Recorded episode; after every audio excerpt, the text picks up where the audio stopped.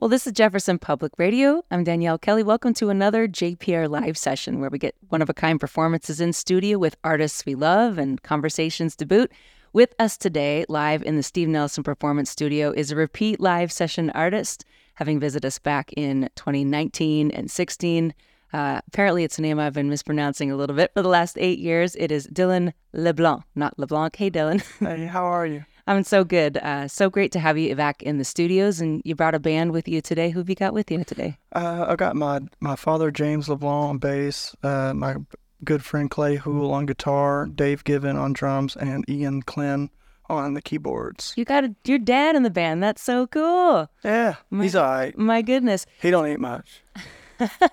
this uh, configuration has a has a name. Yes, uh, this configuration is called the Steel Vaqueros.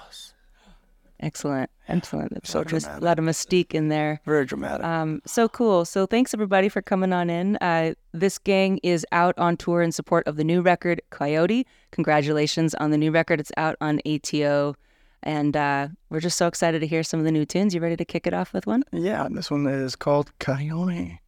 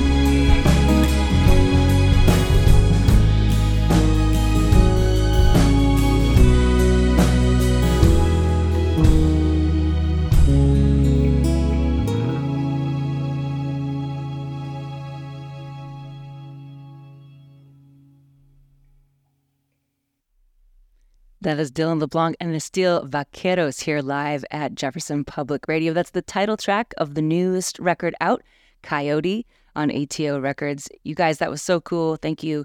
Um, we were chatting earlier about where's home right now, Dylan. You've got a, a history of, of moving around a bit. And when I asked you about home, you said you're splitting it between two pretty different places right now. That's uh, awesome. You're spending half the time you said in Norway. Yeah, that's correct. And the and the other half down in Muscle Shoals. Yes. What an incredibly different uh, landscape for half and half. What's uh, what what brought you to Norway? How'd you get up there?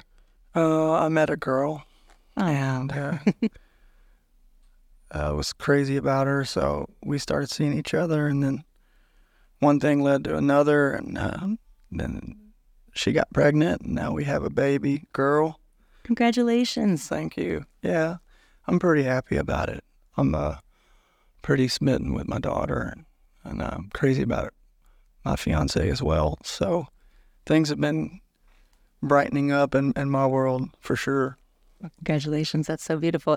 And and so half the time you're at home with family in Norway and then is uh, Muscle Shoals that's kind of that's where your roots are from. Is that where you sort of go to when you go to work and get uh, studio time and, and put music uh, time into records? Yeah, I've done uh, most of my records in that town. Uh, two at Fame, or three, sorry, at Fame, and then one with uh, Single Lock Records at their studios. And uh, it's a great place to to immerse yourself in uh, art, uh, whatever that is, but mainly writing.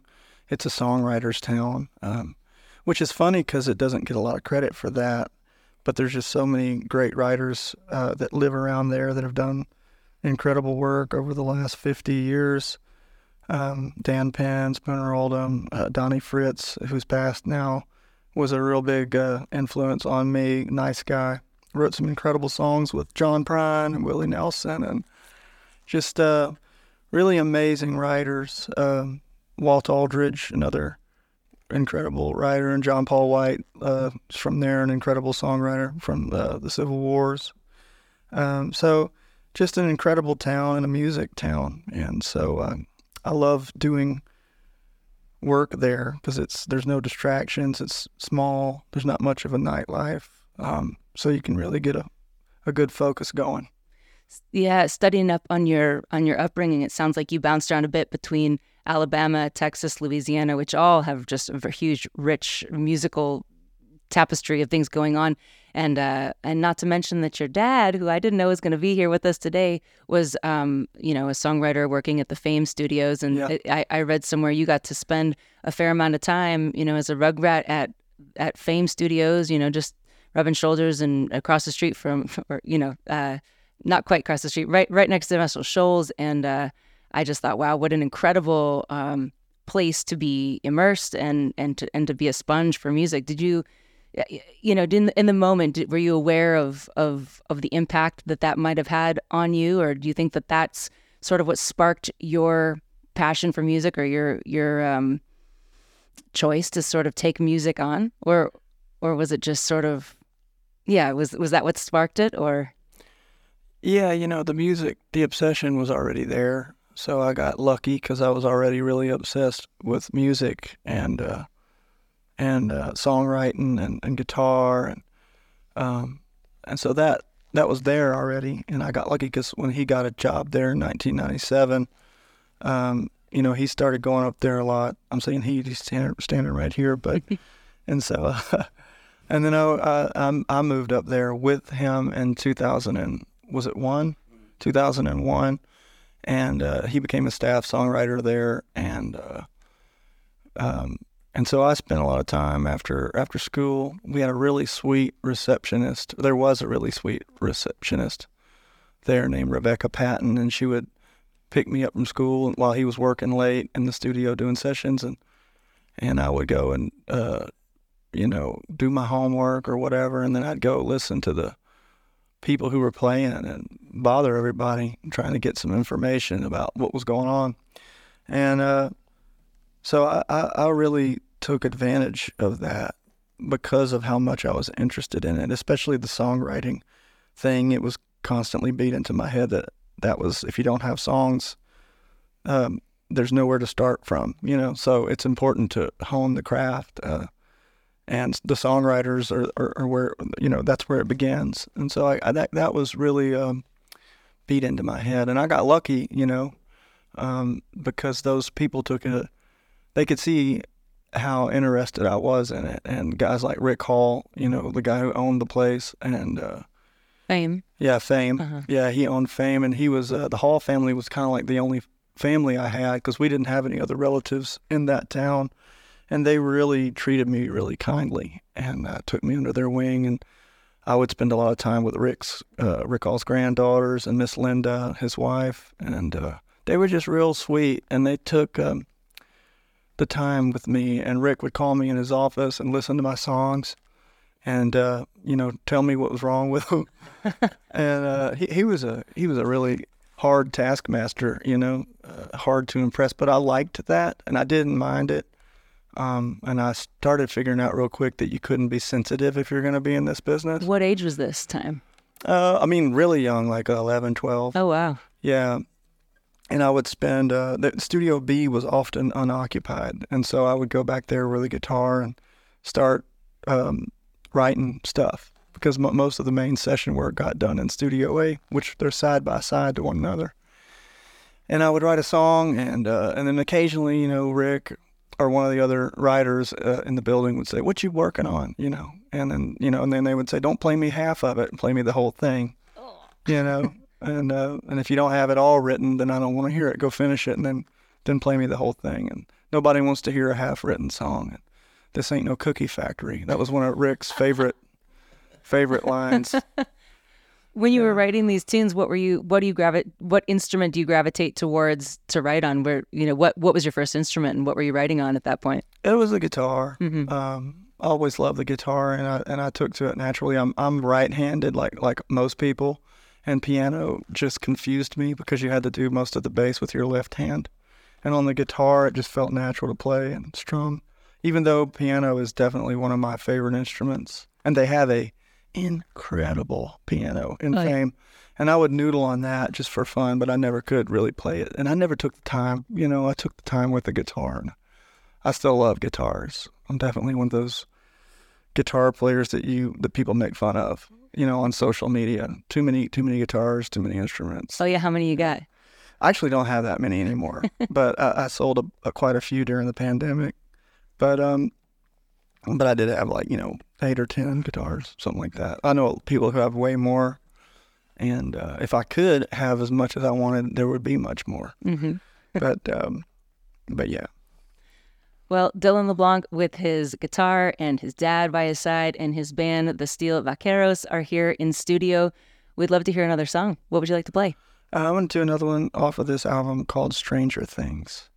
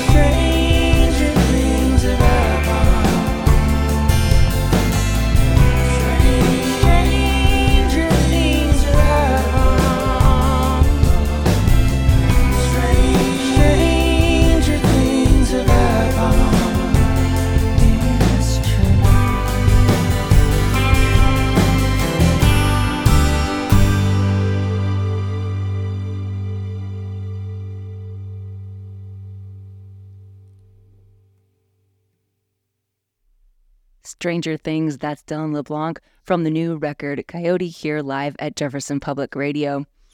Uh, I I asked you a little bit before the microphones came on if if this was part of the uh, the movie series. The Duffer Brothers created a, a, Netflix series called Stranger Things. I don't know how many seasons deep they are, but but uh, you answered my question by asking me what what that was or what show. Oh, yeah. But uh, I think we should definitely talk to them about uh, pitching that for their for their soundtrack. What a beautiful song! Um, in in all seriousness. And speaking of titles, uh, the title track of the album is Coyote. And I, I read a little blurb about a cool story, an encounter you had, a little nature encounter you had with a coyote. And I was wondering if you'd be willing to share that. Oh yeah, I was with a crazy friend of mine in Austin, and uh, I love this guy, but he's certifiable, and he wanted to climb this. I don't know if it was hundred feet. Uh, it was really high, super high. Maybe hundred feet is a stretch, but uh, very high up. And he talked me into it, and I already don't like heights and uh, and I walked up. This is like a cliff. Yeah, in the green belt. This is like a little area in Austin that's like a fault line running through the city, but it's really beautiful. And they have like a little stream running through it, and um, you can walk, kind of walk it. It's like a nature area that people like to walk around. And so we were just cruising through there one day, and uh, probably drinking and probably doing some other stuff too, and. Uh, he's like, man, let's climb this thing. Come on, you know. And you know how friends are. They're like, don't wimp out, you know. I was like, all right. So I started following him up it. And then what I didn't realize is when I got to the onto the top, the other side was it fell like straight down, like it was just like Ooh. about this much. Oh goodness! And then you had to kind of scale it to get to where it expanded and land. And then there was trees everywhere, like that I was kind of hanging on to. And so I got up to the tree line once I got up there and I was totally freaked out and um, hanging onto this tree line, walking around, and my friend disappeared. I mean, he was he was up the wall, and he's a he's a monkey, you know. He just and went somewhere else, or he was way ahead of me, and uh, I'm I'm holding on to these trees. Sorry, I tell stories too long, but and um uh, I hear this noise, this ruckus coming from kind of a little bit further away and it gets closer and closer. And I see this raccoon just fly past me, running scared. And then right behind it is a coyote. And, um, and I could see that uh, his jaw was broken. And, um, but it looked like he was hungry. And he was just kind of looking at me with his tongue hanging out. And we were just staring at each other.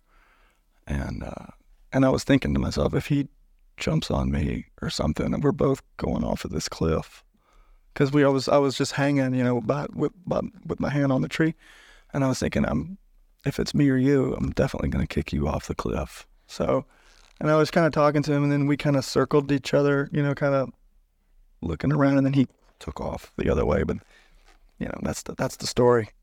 And did that inspire the song, and that and or did that or did it inspire further musing on coyotes in general? How did that become the centerpiece of this album? I just like the animal. Uh, I can relate to being, um, you know, scrapping, you know, and and having to, you know, work really hard for whatever it is you get in this life. And I feel like coyotes are sort of desperate creatures, you know, um, and I can relate to that. You know, they they often run in packs, but sometimes they venture. I can also relate to that. Um, I don't know. I just think they get a bad rap, even in mythology. You know, uh, native mythology, and you know they. It's sort of a bad omen to see a coyote, but really, I, I like the creature. I think they get a bad rap for no reason. They're just another being out there trying to survive, and uh, I can relate to that. And so I thought it was good. And also the, the double entendre of coyotes crossing the border, you know, um, and then they had to get that name from somewhere. And those are also people who are just desperate and looking for a better way of life. And that intrigued me as well. Because it takes guts to leave a bad situation for anybody. It's scary, you know? And, uh, And you know, coyotes are also sort of timid, frightened creatures until they get backed into a corner, and then they're desperate to do whatever they got to do to get out. So I just find that interesting, you know, and uh, and I find I- obviously I love gangster culture.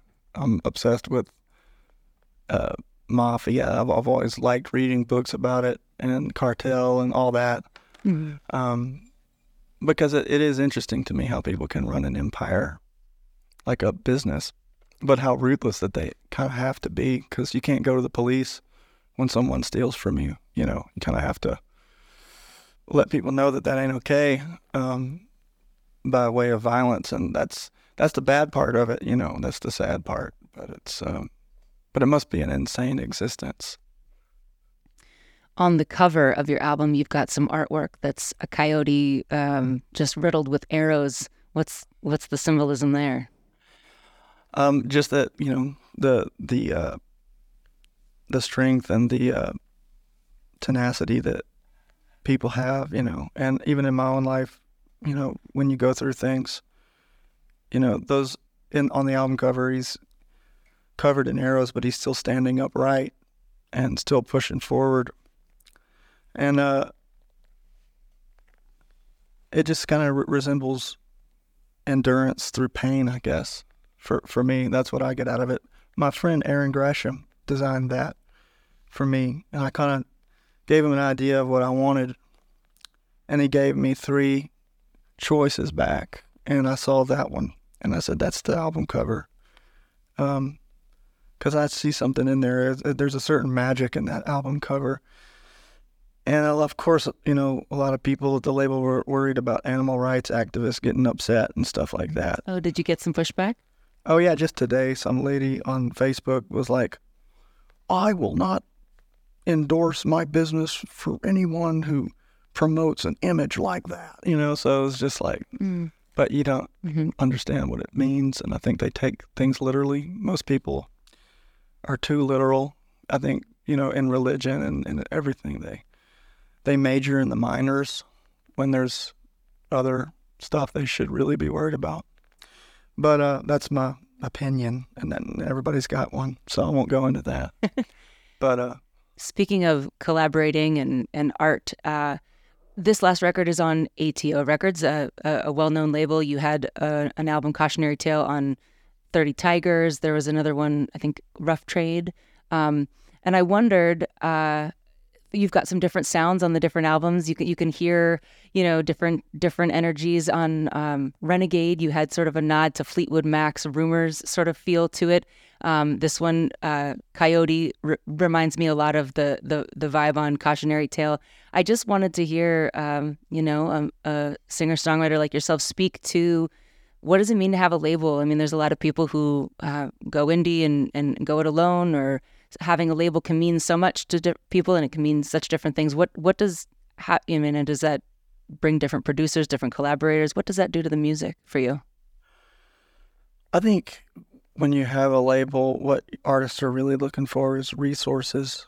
So, you know, when I was young, I thought getting signed meant the work was over, but it really just means your work is just beginning.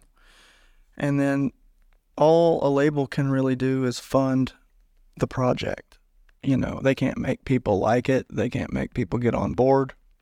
Um, that's up to you, and it's up to the music. It's up to whether people they can put it out there for you, you know. Uh, and even these days, labels have a really hard time with streaming and all that, getting people's music out there. And you're competing, you know, you're one out of millions, uh, especially in this country. So, I mean, it's good, you know, but you still have quite a bit of work left to do as an artist. Um, what it really is is a bank that gives you some cash to make a record.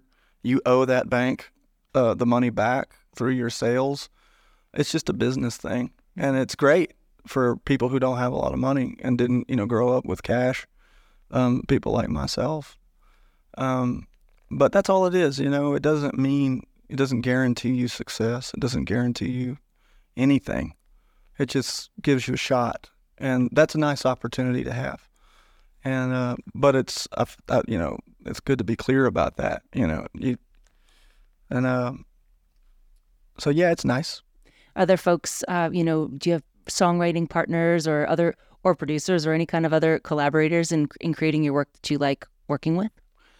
Yeah, there's a, a guy named Brad Chrysler in Nashville, Tennessee that I like working with. I wrote a couple of songs with him. Uh, me and him wrote a few on this project, and he had uh, James here, my father, had one on Renegade as well, that song Lone Rider. I like writing with him whenever we have the time. Excellent, excellent. We've got time for one more. What would you like to play for us? Yeah, this one is called Dust from the new album.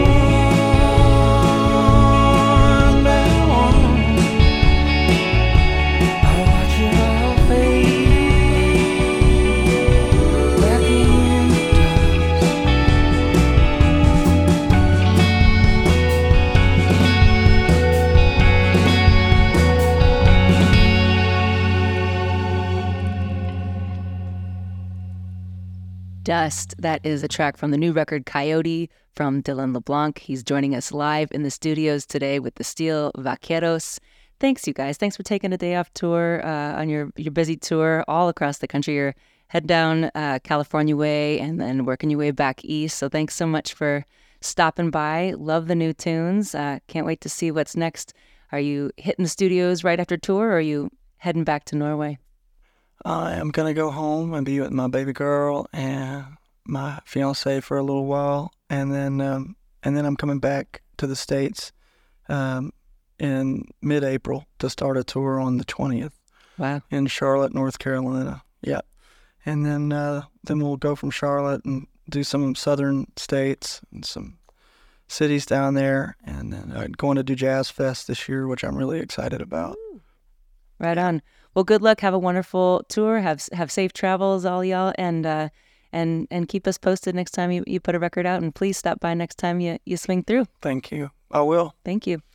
This session has been engineered by Jon Griffin of Luna Zen Studios. We will have this session archived on our website, ijpr.org, or also wherever you listen to your podcasts. More on the Dylan LeBlanc tour uh, on his website, dylanleblanc.com. That's D Y L A N L E B L A N C.com. You can also follow the music on socials at Dylan LeBlanc. That is D Y L A N L E B L A N C. Thanks so much. I'm your host, Danielle Kelly, and Open Air will continue right after this.